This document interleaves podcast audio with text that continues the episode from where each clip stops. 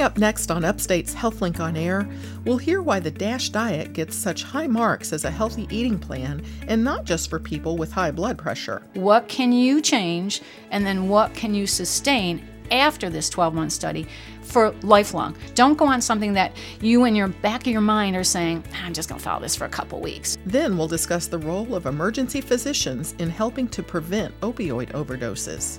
It is incumbent upon us to consider the opportunity we have when patients are at their sickest to not only take care of them and stabilize them, but also to give them the best anticipatory guidance. And we'll learn about the specialty of otolaryngology. Although the specialty is otolaryngology, which is Latin for ear and throat, uh, a lot of people refer to it as otorhinolaryngology to include the nose. All that and a selection from our Healing Muse coming up after the news.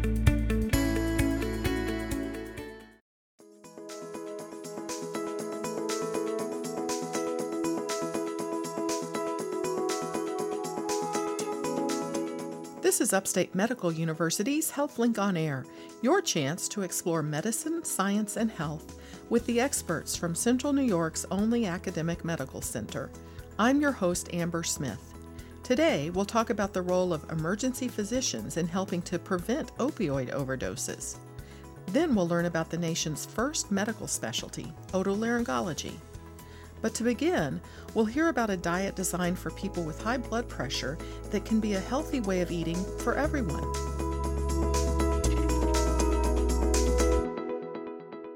Today, we're talking about a diet that is recommended by the USDA and the National Heart, Lung, and Blood Institute as an ideal eating plan for all Americans.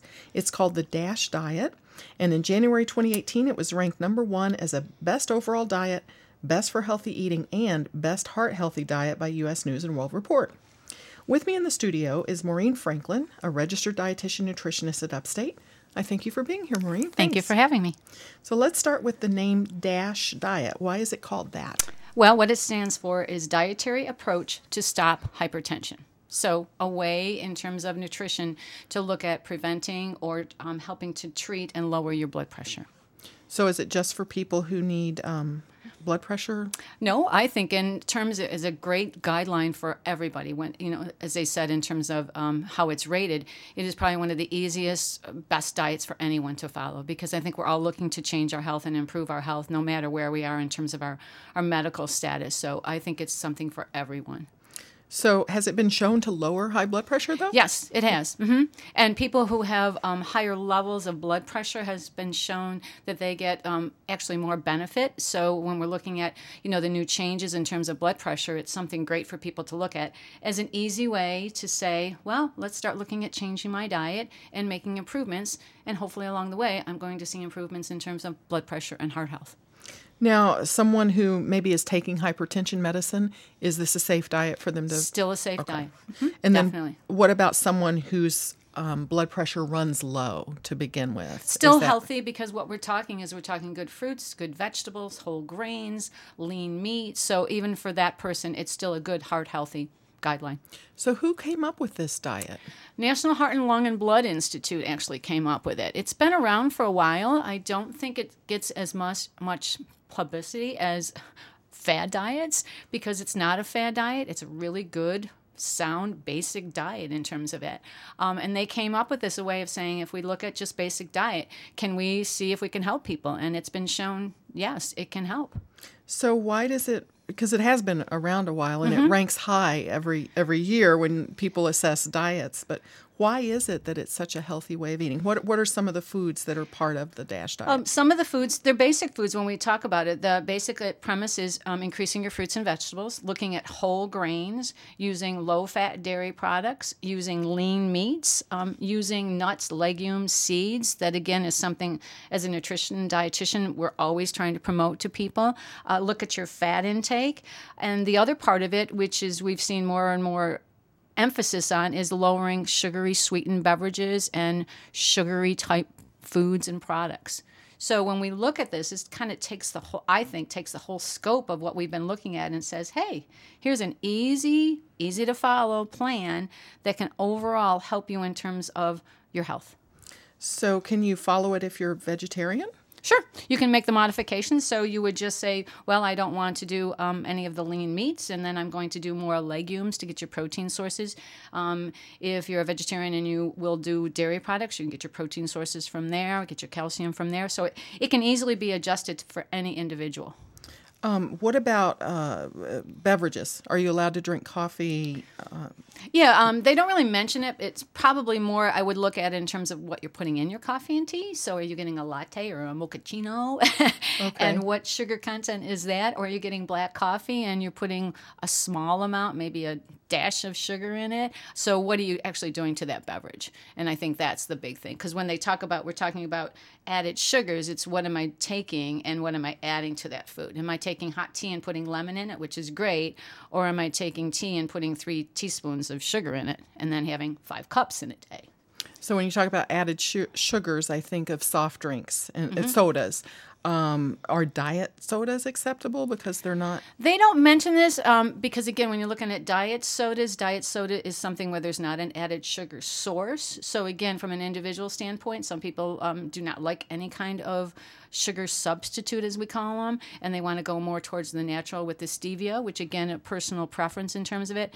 But any of your low calorie diet type drinks, as we would classify them, are not going to have those added sugars. So it's going to be, you know, seltzer water with natural flavorings, those kinds of things. So those would definitely be great. And i am seeing seltzer waters on store shelves yes. a lot more than I used to. A lot to, more, so. and a lot more flavors and a lot more availability. I think that's something we have to get people used to because it's not a favorite product of people sometimes. Right, but if you're trying to wean off, or, uh, or you know, or mm-hmm. water just gets boring after a while. Yeah, yeah. So. And even though we say put you know mints and fruits and different things and get it, to, people are like some people I work with just don't like water, so you've got to look towards that substitute. Okay. Now, uh, in terms, they say that this is healthy for all Americans. What about children, though? Is this a safe diet for oh, kids? Oh, I think so. In terms of because what are we looking at? Well, we're trying to get our children into more whole grains. We're trying to get them into more fruits and vegetables. So again, you could look at it from the perspective: um, what do I serve my kids for snacks? Well, if I've been doing cookies and you know other things, well, maybe I'm going to do more fruits and vegetables and you know vegetables and dips. So um, not necessarily when we look at this, they they do break it out into calories. So with children, you wouldn't want to look at calories, but you would want to look at what am I doing for my kids? Am I giving them a good nutritious? Are they getting enough fruits and vegetables? So I think as a guide for parents, it could be a great way to help your kids and help improve their nutrition. Does it talk about um, snacks and meals? And I mean, some diets, fad diets, you talk about they. Um, you know spread out the eating over multiple mm-hmm. tiny meals. Does does the dash diet address that at all? Um, they give you snack ideas. They actually have a one week it's called the dash eating plan. So in the eating plan they do give you breakfast lunch and dinner suggestions and then they give you snack ideas. So they'll put things such as okay a half a cup of fruit and maybe a little bit of yogurt or they'll put um, a half a cup of raisins or they'll put some raw vegetables. So they do give you snack ideas yeah. Right. And I think that's up to the individual to, to look at do I need a snack and am I hungry for a snack? And my big question is always why am I putting a snack in? Is it because I think I'm hungry or I'm eating with the TV? You know, I get into the mindful eating always. Um, and why am I having that snack? and then changing it. If, I, if you are having a snack and you say, yeah, I am hungry, well, then look at how you can modify it and change it and improve your nutrition towards maybe more fruits and vegetables. All right. And as far as calories, do they set uh, calorie goals? For- they have ranges. So, again, you can look at the ranges in terms of it. Um, there's an eating plan, and it goes anywhere from 1,200 calories up to 3,100, pretty high. But you can look at, there's like a 16, 1,800 calorie. So, you can look at those and say, hmm, and you know, pretty much I think a lot of people, we know what we are in terms of our calorie levels, or we might not even want to look at calorie levels. We might just want to say, oh, this is telling me on an average, when you look across the board, it's saying three to four fruits and it's saying three to four vegetables. So even something as simple as that, you could start to say, wow, how many vegetables do I really have in a day? I have one. So could I go up to two to three? So again, what you're doing, you're ho- hopefully replacing something that was maybe not the healthiest with more vegetables yet still giving yourself that volume. Right, and you may find out you're able to eat so many more vegetables. Right, than... and then most people are like, "Wow, I feel more full and satisfied." And I crunched, and I sometimes we're looking for that crunch, and I think that's where vegetables can come in and help us. Well, neat. Well, I've got some more questions, but let me remind listeners this is Upstate's HealthLink on Air.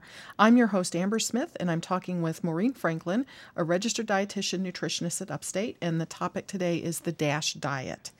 So, how easy is it for most people to follow the DASH diet? the question of the century. How easy is it? I think it could be easy. I think what we have to do is change our mindset and look at it in terms of first, what am I doing? Let's take a, an honest look at how you're eating, okay, you and your family.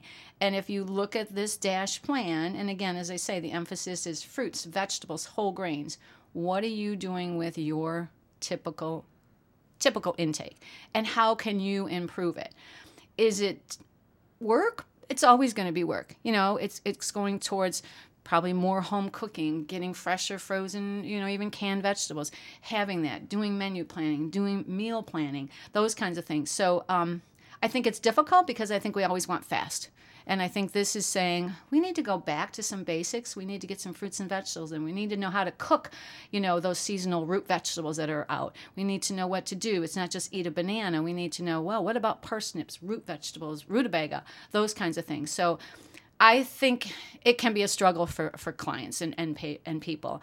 Um, do I think they can do it? Yes, but I think they probably it's good to go it in small little steps and say where do I think I can make some changes that aren't like oh I can't do that. And I think that's probably to me the vegetables is probably one of the easiest ways to go. So, is that the advice you would give? What advice would you give to someone who wants to give it a try? Like, how would they how would they start out? Vegetables? I, yeah, I would think vegetables. I would also recommend that people do a food diary for a week, an honest food diary for themselves, and write down what they're eating, what they're drinking, what are they doing, you know, maybe even looking at their portions, but then just looking at it from a, a perspective in terms of, okay, let's let's look at vegetables. How many vegetables am I getting? And then what kind of the vegetables? Is it corn or peas, or is it salad, cucumbers, peppers, those kinds of things?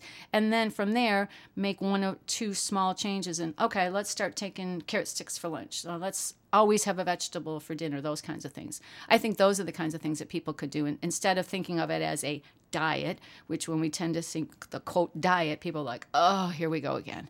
I think it's more what can I do from a long term lifestyle change? Change, make new habits. Yeah, make new habits. You know, get the kids used to saying, oh, you want a snack? Oh, I've got some carrot sticks. Oh, I've got celery with peanut butter. Um, this is what we have instead of, oh, here, have a bag of chips, those kinds of things. When you go out to eat, say, could I get a double of vegetables instead of, you know, those fries? Or don't put my fries on the plate. Could you have any carrot sticks? Pretty much carrot sticks seem to be in most kitchens, but we have to ask. So I think that's it's those kinds of changes. We have to want to make the changes too. And there's um, a website. The National Heart, Lung, and Blood Institute has a, a lot of information lot about the DASH diet, right? Mm-hmm. There's a booklet on it. There's, as I say, there's eating plans. There's a plan that you can look at, again, as a food diary type thing. What am I doing for lunch? And you can kind of check off, oh, I didn't have any vegetables for the past four days, those kinds of things. So I think there's a lot of guides out there. It's just that I think people need to start looking at those and saying, all right, this is what I'm doing. What do I want to change? All right. And the website, nhlbi.nih.gov, we'll also have a link to that on the healthlinkonair.org website. Great. Now, um, when you talk uh, DASH diet for reducing high blood pressure, makes me think about sodium intake because mm-hmm. that's an important part, right? Definitely. Definitely. So, um, how hard is it to lower your sodium? Well, again, I think it depends on where you're you coming from. So when we look at shopping, um, are you buying a lot of processed foods? So what typically happens with processed foods, they tend to be higher in the sodium. Are you buying the instant product? Are you buying the instant rice, the instant oatmeal, those kinds of things? Um, are you buying more um, things like bacon, ham, deli type meats, bologna, those kinds of things? So I think from the shopping standpoint, you can start taking a, a look at what's on the label. You can start informing yourself in terms of the levels of sodium in those foods. Um, you can look at how do you use salt? Do you add it a lot? Do you automatically not taste your food and salt it before? And do you use herbs? Do you use spices? What kinds of things can you change in terms of? Um, and then again, when we look at fruits and vegetables, natural, not a high level of sodium. It's a nat- great natural foods in terms of that. It's usually what we put on. You know, we take something, we add cheese sauce to the broccoli. And instead, could I add a little lemon? Could I add a little dill to those green beans? Those kinds of things. Um, so, yes, again, I think there's a great amount of things that people can do to help with the sodium level. But it's looking at, again, what am I doing? So, okay, I'm doing high processed foods. Well, let's start getting some more frozen foods very good source in terms of still quick and easy, pop it in the microwave. But all right, let's start introducing it that way. Let's cook my own rice. Let's not do an instant rice. Let's cook my own oatmeal. Um, I don't want to do steel cuts. That's okay. Do regular oatmeal. A little bit better for you. You're making it. You control the amount of sodium in it. And it seems like when you start looking at food labels, sodium is in everything. Pretty much. So, um, anyway, so let's talk about the vegetables that are the best choices. Okay. Because um, some vegetables are better than others, right? I feel because again, when I'm looking at, I'm looking at dark green leafy vegetables. I'm looking at the onions, the peppers, the mushrooms, the zucchini, the green beans, the wax beans, all those kinds. I'm not tending to look at from my standpoint as a dietitian. I'm not looking so much as the corn, the lima beans, the peas, the mixed vegetables. The mixed vegetables that are broccoli, cauliflower, carrots. Yes, I love those. Um, the new thing in terms of the cauliflower rice, another great thing that's introduced, and it's frozen. You can just buy it, boom, it's in the microwave. Um, how can And I it's a use good substitute for, For- rice. Yeah, for rice, mashed potatoes. Um, they've had. I know people have done like cauliflower pizzas in terms of it, all those kinds of things. Um, so I think those kinds of vegetables are the great ones in terms. Nothing wrong with the corn and the peas, but I like the other ones more because again they tend to be lower in the carbs, great fiber, lower in the calories. And I think there's such an, an abundance that we have. We have so many great varieties that we can get at our grocery store. It, once someone starts following the DASH diet, how soon till they would see some effects? That I'm not sure of in terms of, so I'm not sure. So that's again where a monitoring, if you're working with your physician, what you'd want to say is, okay, you're concerned about my blood pressure. Let's let's see what I am. What's my blood pressure? Can you give me three to four months to see this, and let's see if I can change that, and then look at that because I think it's an individualized thing. We don't really know in terms of like, oh, you're going to be on the DASH diet, so you're going to reduce your, you know, so many points in terms of your blood pressure. So I think that individualization and giving yourself enough time to get these habits at least started, not think, oh, I've been doing it for two weeks. Why is my blood pressure down? It's like when people think of weight loss, it's like give it time, give those habits time to grow and to solidify. Ah, well, thank you so much for the information. Thank My you. guest has been registered dietitian nutritionist Maureen Franklin. I'm Amber Smith for Upstate's podcast and talk show, HealthLink on Air.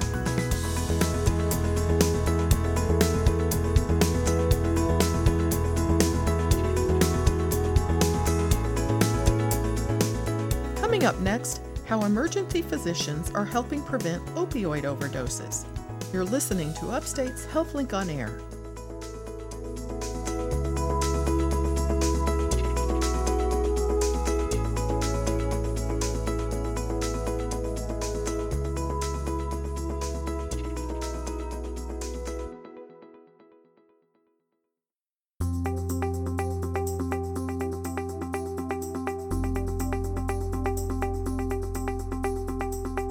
From Upstate Medical University, I'm Amber Smith. This is HealthLink on Air.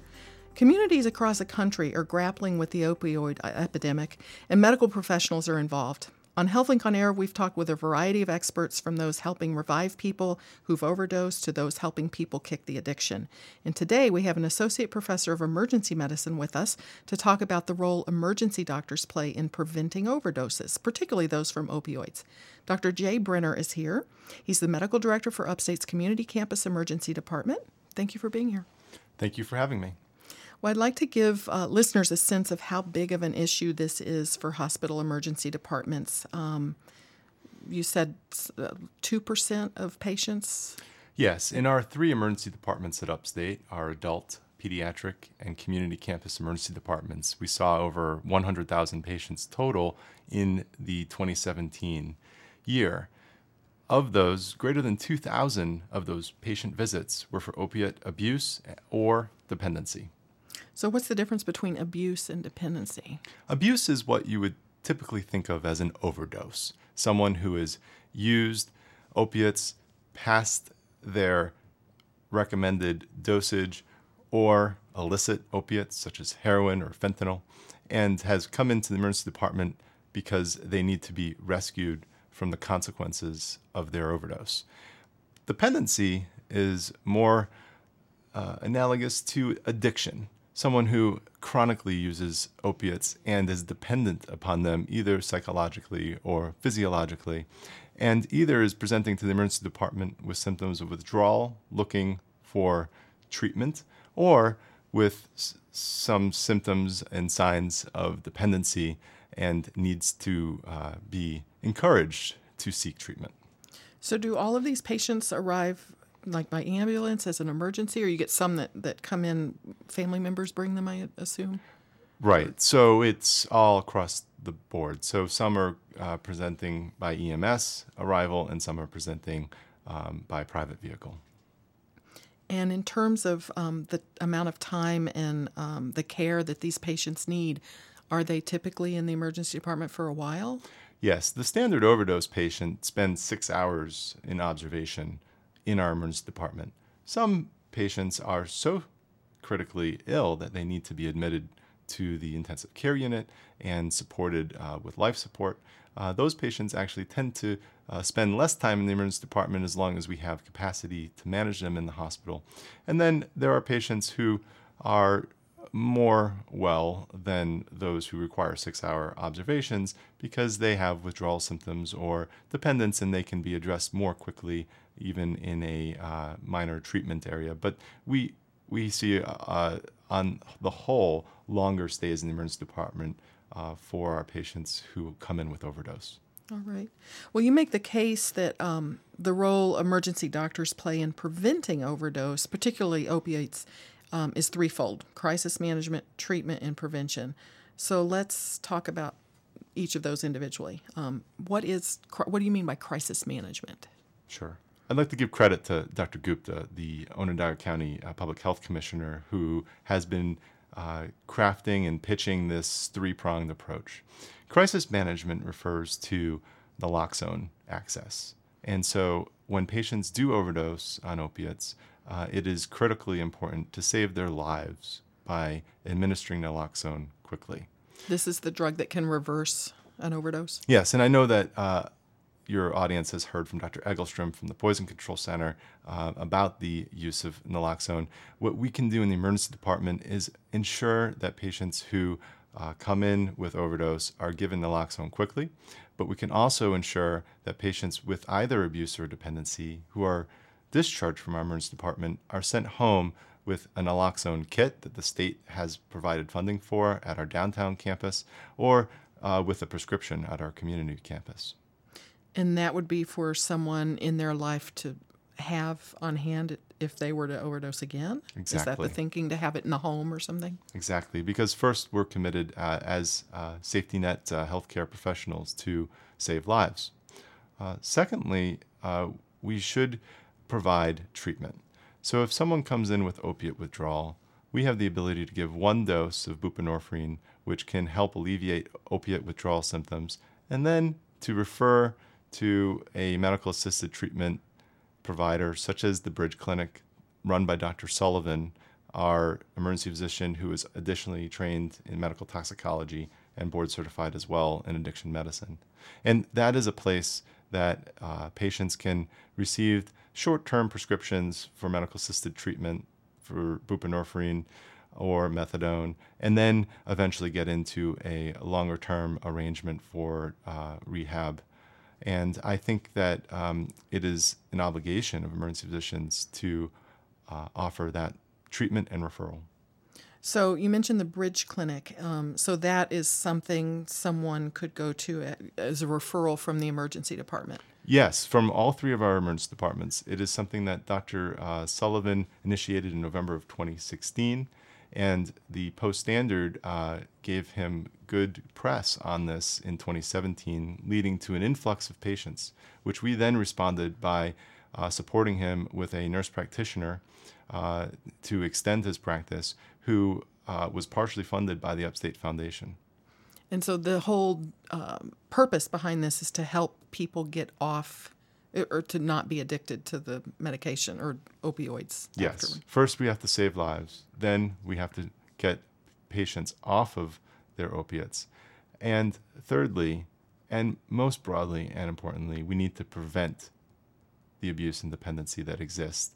And we can be partners in prevention by thinking carefully about prescribing narcotics. Well, I, I definitely want to ask you about prevention, but before we go too far there, um, is it because it strikes me, um, you know, if you're if you're giving patients who leave the emergency department after an overdose, you're giving them naloxone in case it happens again. Isn't it dangerous to have it repeated?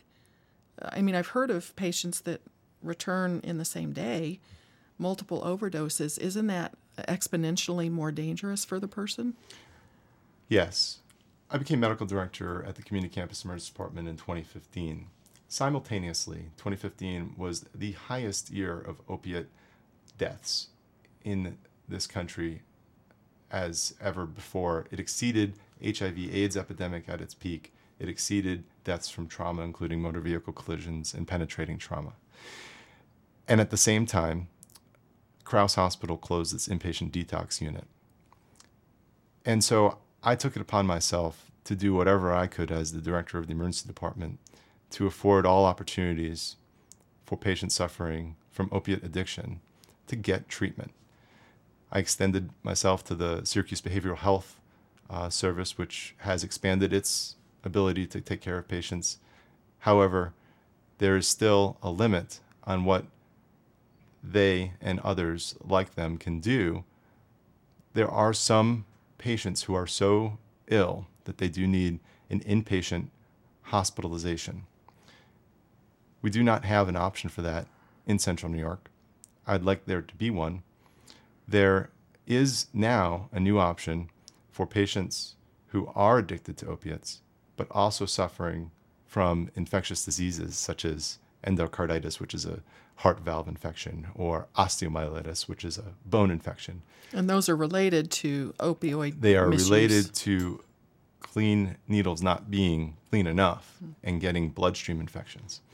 There's now an option that has been funded um, with a grant uh, at St. Camillus in partnership with Upstate that Dr. Endy, the chair of our microbiology and immunology um, department, has spearheaded along with Teresa Baxter, a nurse practitioner uh, who supports our pain service, uh, to have patients there for their IV antibiotics as well as for psychological and psychiatric substance abuse treatment. But for the general population who does not yet have a bloodborne infection that has very difficult opiate addiction, we do not yet have a in-hospital inpatient option. So in the meantime, um, I will do and encourage all the uh, healthcare professionals I, I work with and supervise to offer the, the most that we can. And that includes, by the way, in the emergency department setting, a social work evaluation to screen for uh, substance abuse. Okay. All right. Um, let me remind listeners this is Upstate's HealthLink on Air. I'm your host, Amber Smith, and I'm talking with Dr. Jay Brenner, the medical director for Upstate's Community Campus Emergency Department and an associate professor of emergency medicine. Um, so now I'd like to talk about the role of the emergency physician in terms of prevention because you don't usually think of an emergency doctor in terms of preventive health care. Um, so what is what role do they play in that? You know, I think there's a good analogy to smoking cessation.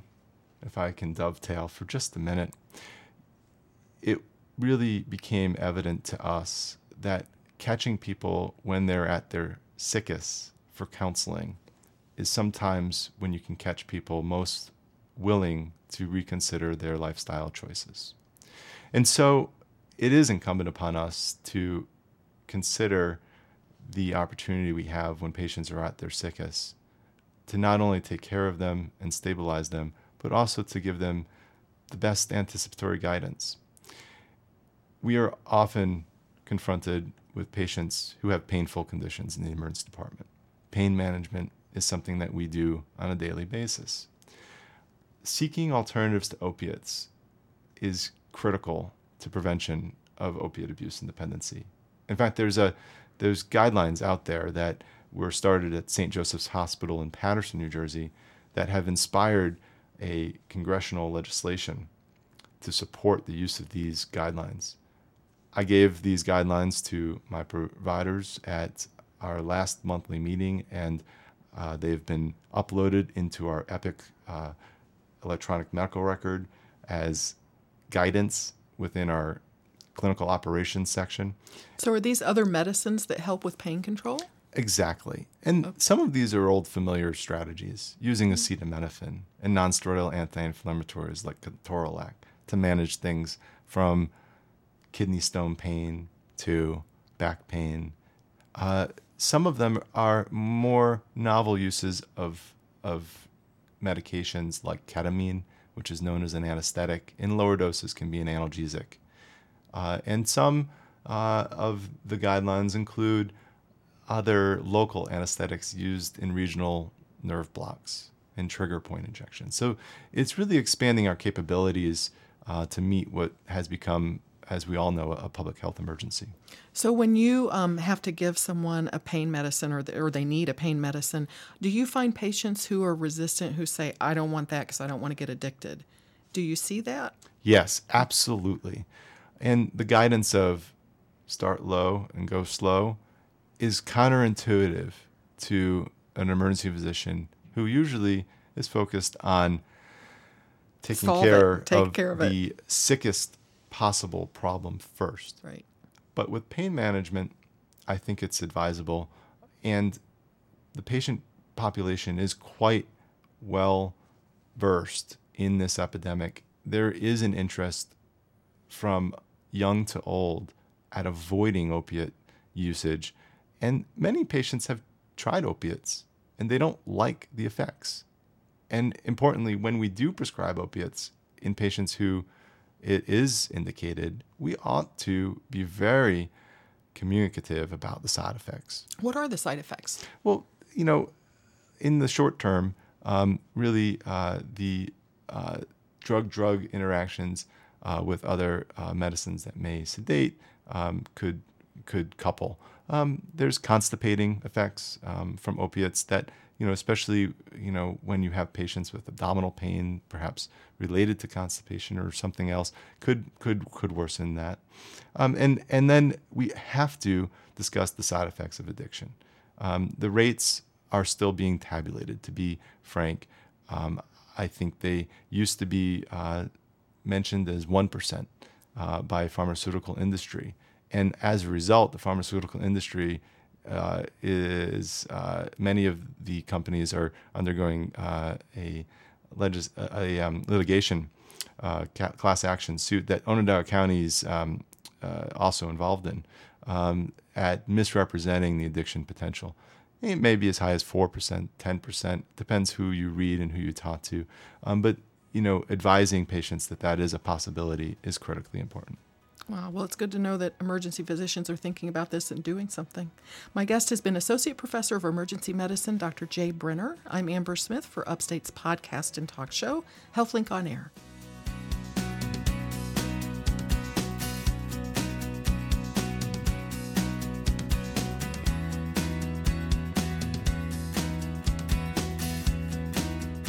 Next up, what you need to know about otolaryngology on Upstate's HealthLink on Air.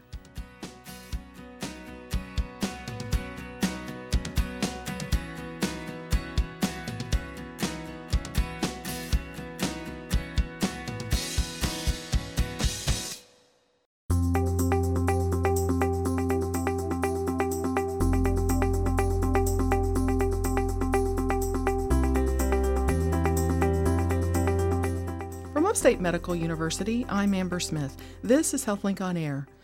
Otolaryngology is the oldest medical specialty in the United States. It's the specialty that's focused on diseases and disorders of the ears, nose, and throat, plus related structures of the head and neck.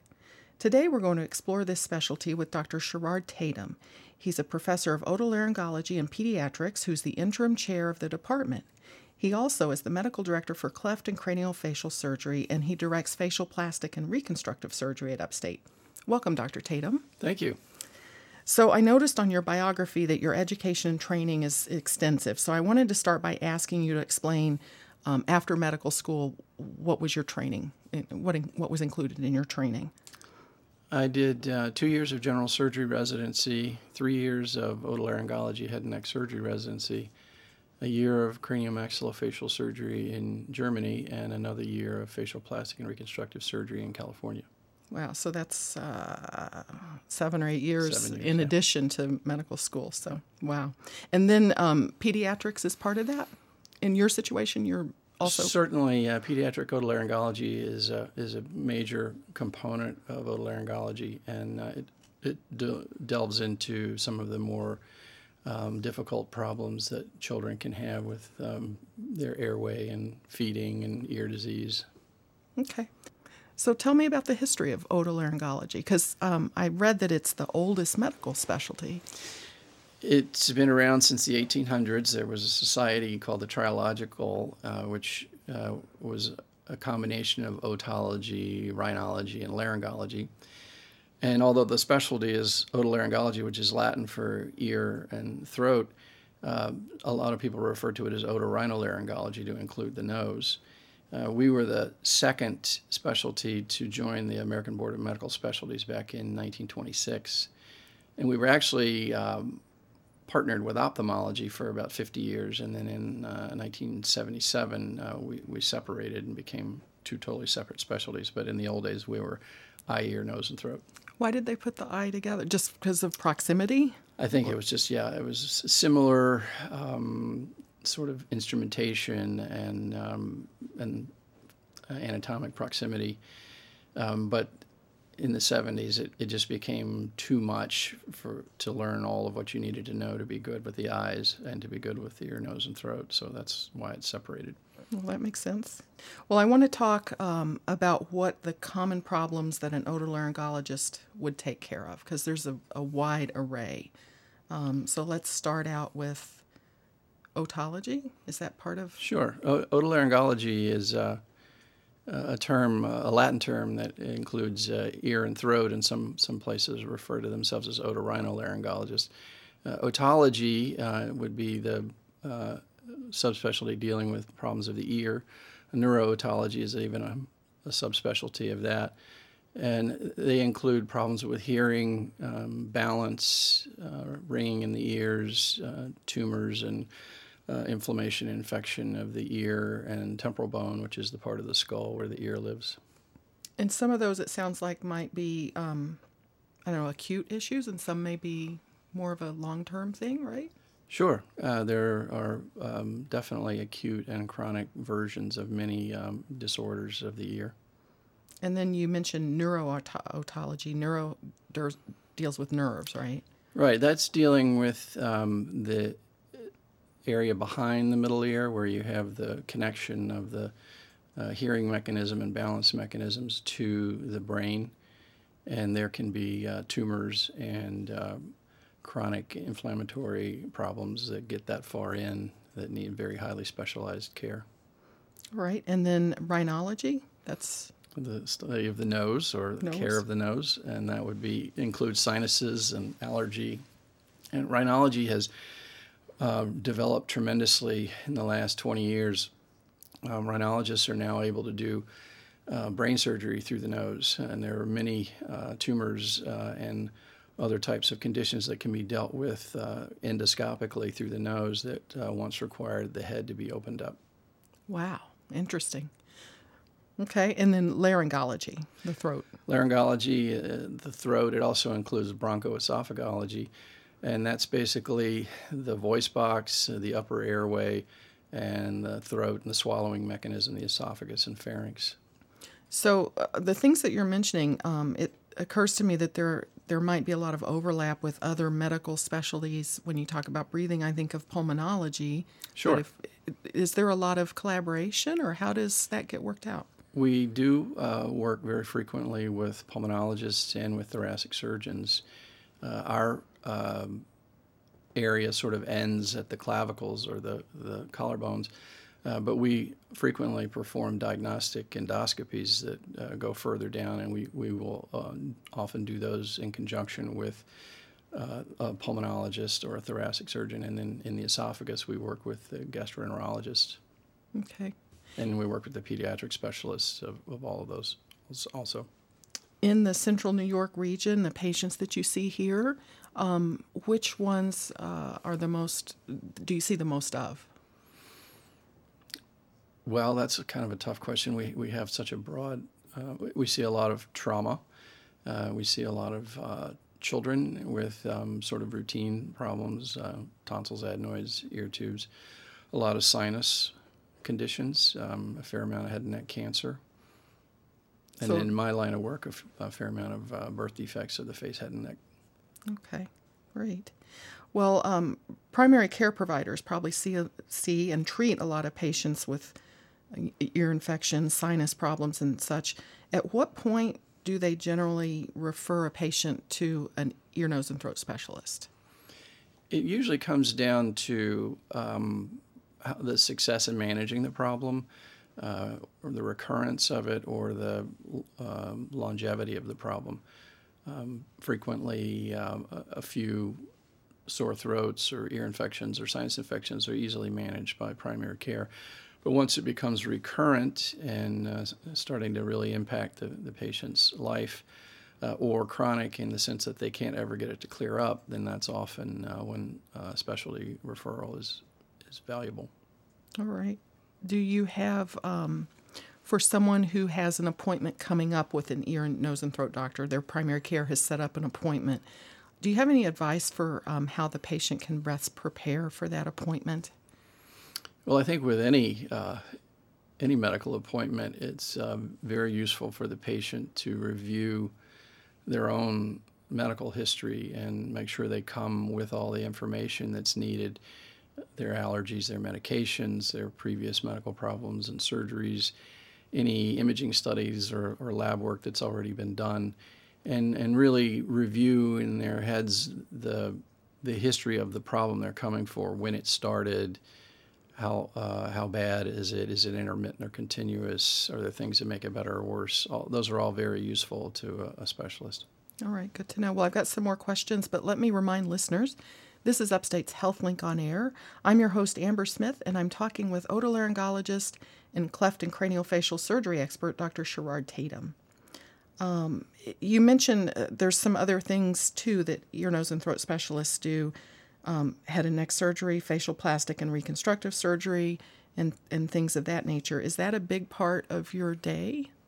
It's a huge part of my day, um, and uh, that's mostly uh, what I do. Um, basically, otolaryngology um, envelops everything above the shoulders uh, except for the uh, the eyeball and the brain.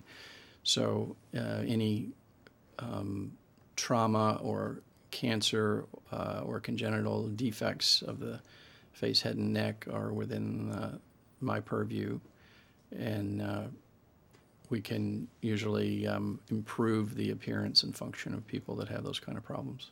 Do you see a lot of tum- cancerous tumors? I, I have partners that actually see the tumors, and then once the tumor has been removed, I come in re- and repair the defect and try to restore function and appearance.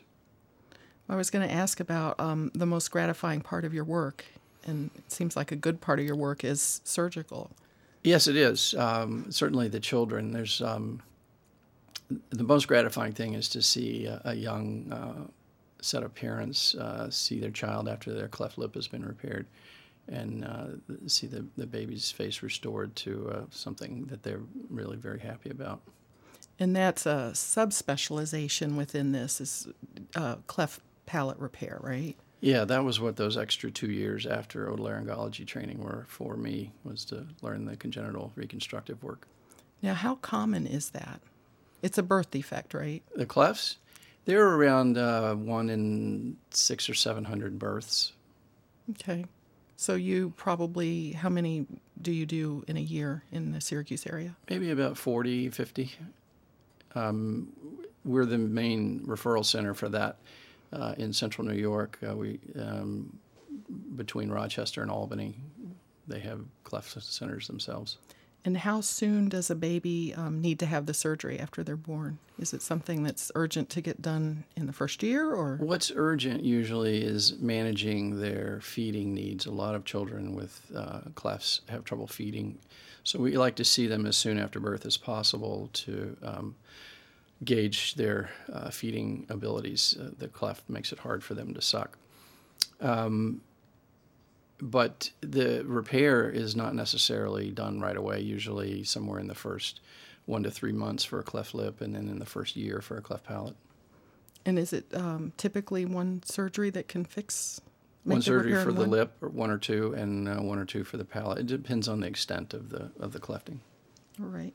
Now you're the um, interim chair of the department um, for ear, nose, and throat. That's correct. Um, Can you talk to me a little bit about how the field of otolaryngology has changed since you got out of medical school?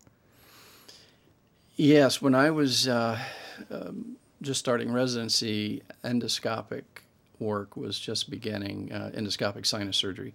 And what endoscopic is this? Uh, Telescope in the nose that allows us to very precisely uh, remove tissue and open sinus openings and, and things like that that we used to do with the naked eye.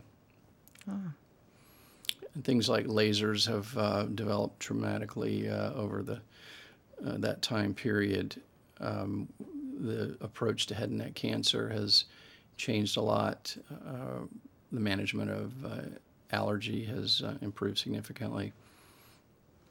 So there's more um, options to offer for allergy sufferers, and Yes. I was also going to ask: Are there uh, diseases or disorders that you're seeing a lot more of or a lot less of these days? Well, uh, going back to trauma, airbags have uh, reduced the amount of uh, vehicular trauma, uh, but there's still quite a bit of it. Um, the management of some of the uh, infectious problems uh, have improved and reduced the amount of surgery needed to to do to take care of them. Okay. Yeah, you mentioned airbags and you've mentioned trauma um, quite a bit. It- the, are you called in when there's um, like a traffic accident and someone has suffered it, just facial trauma, right? Yes, well, uh, as you might imagine, many people who have been in traffic accidents su- suffer multiple injuries. So the face might be part of it, the, the head, the chest, the abdomen, the legs, all, arms, all that can be involved in uh, a major car wreck. So you'd be part of a team. There'd Part be other doctors working on different parts. Yes. Okay, interesting. So that adds, um, in terms of a physician's life, that adds, you've got some urgent on call work, you've got scheduled surgery too, you've got office visits, a little bit of everything in this specialty, right? Yeah, we can be very busy. Okay. Um, is this an area that you're seeing interest in from students? Are they going into otolaryngology? Yeah, otolaryngology is um, still one of the most competitive residencies for the medical students, and uh, it it's as you might gather from what we've talked about so far, it's uh, very interesting. It offers a broad array of of specialty uh, interests. You you can sort of generalize and, and, and try to do a little bit of everything, or you can subspecialize in some of these areas we've talked about. Wow. Well, it's nice to know that that's available here um, in central New York. Like you said, you draw patients from many counties around. So um, that's a that's a nice resource to have available. I appreciate you coming in to talk with me about this. Sure. Um, my guest has been Dr. Sherard Tatum. He's the interim chair for the Department of Otolaryngology at Upstate. I'm Amber Smith for Upstate's podcast and talk show, HealthLink on Air.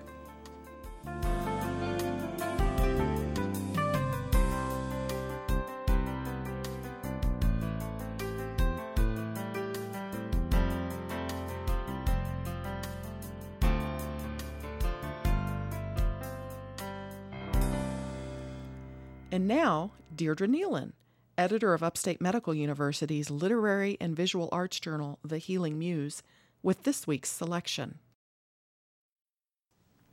Oh, to live with a poet who loves you. Could anything be better? Listen to two poets whose poems reassure their beloveds, imperiled by illness, that they are not alone. First is Jennifer L. Freed, whose work appears in JAMA and the Common Ground Review.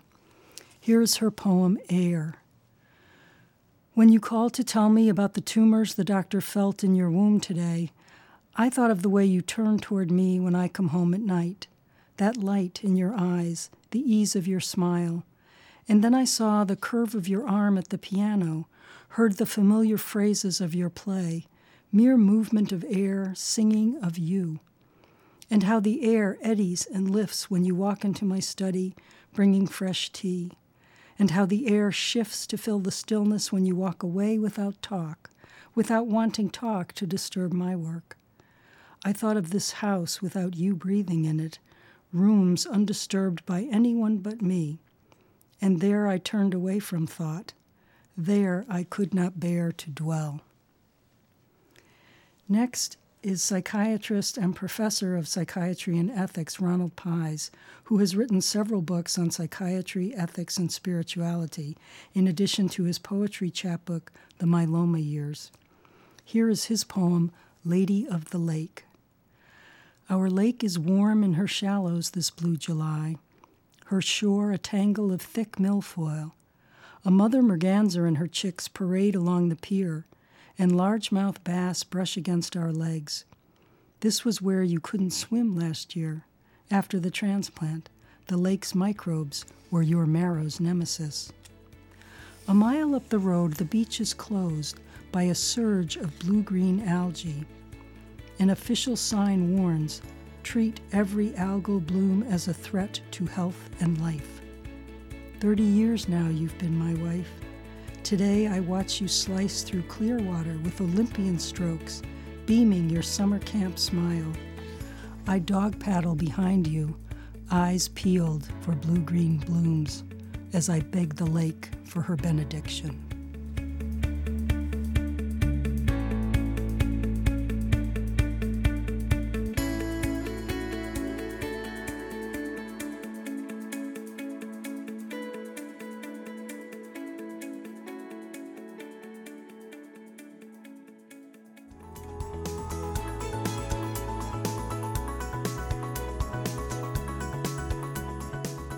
Been Upstate's HealthLink on Air, brought to you each week by Upstate Medical University in Syracuse, New York. If you missed any of today's show, listen on demand on our website at healthlinkonair.org or find a podcast in iTunes and other podcast sources by searching for one word, HealthLink. I'm Amber Smith, thanking you for listening.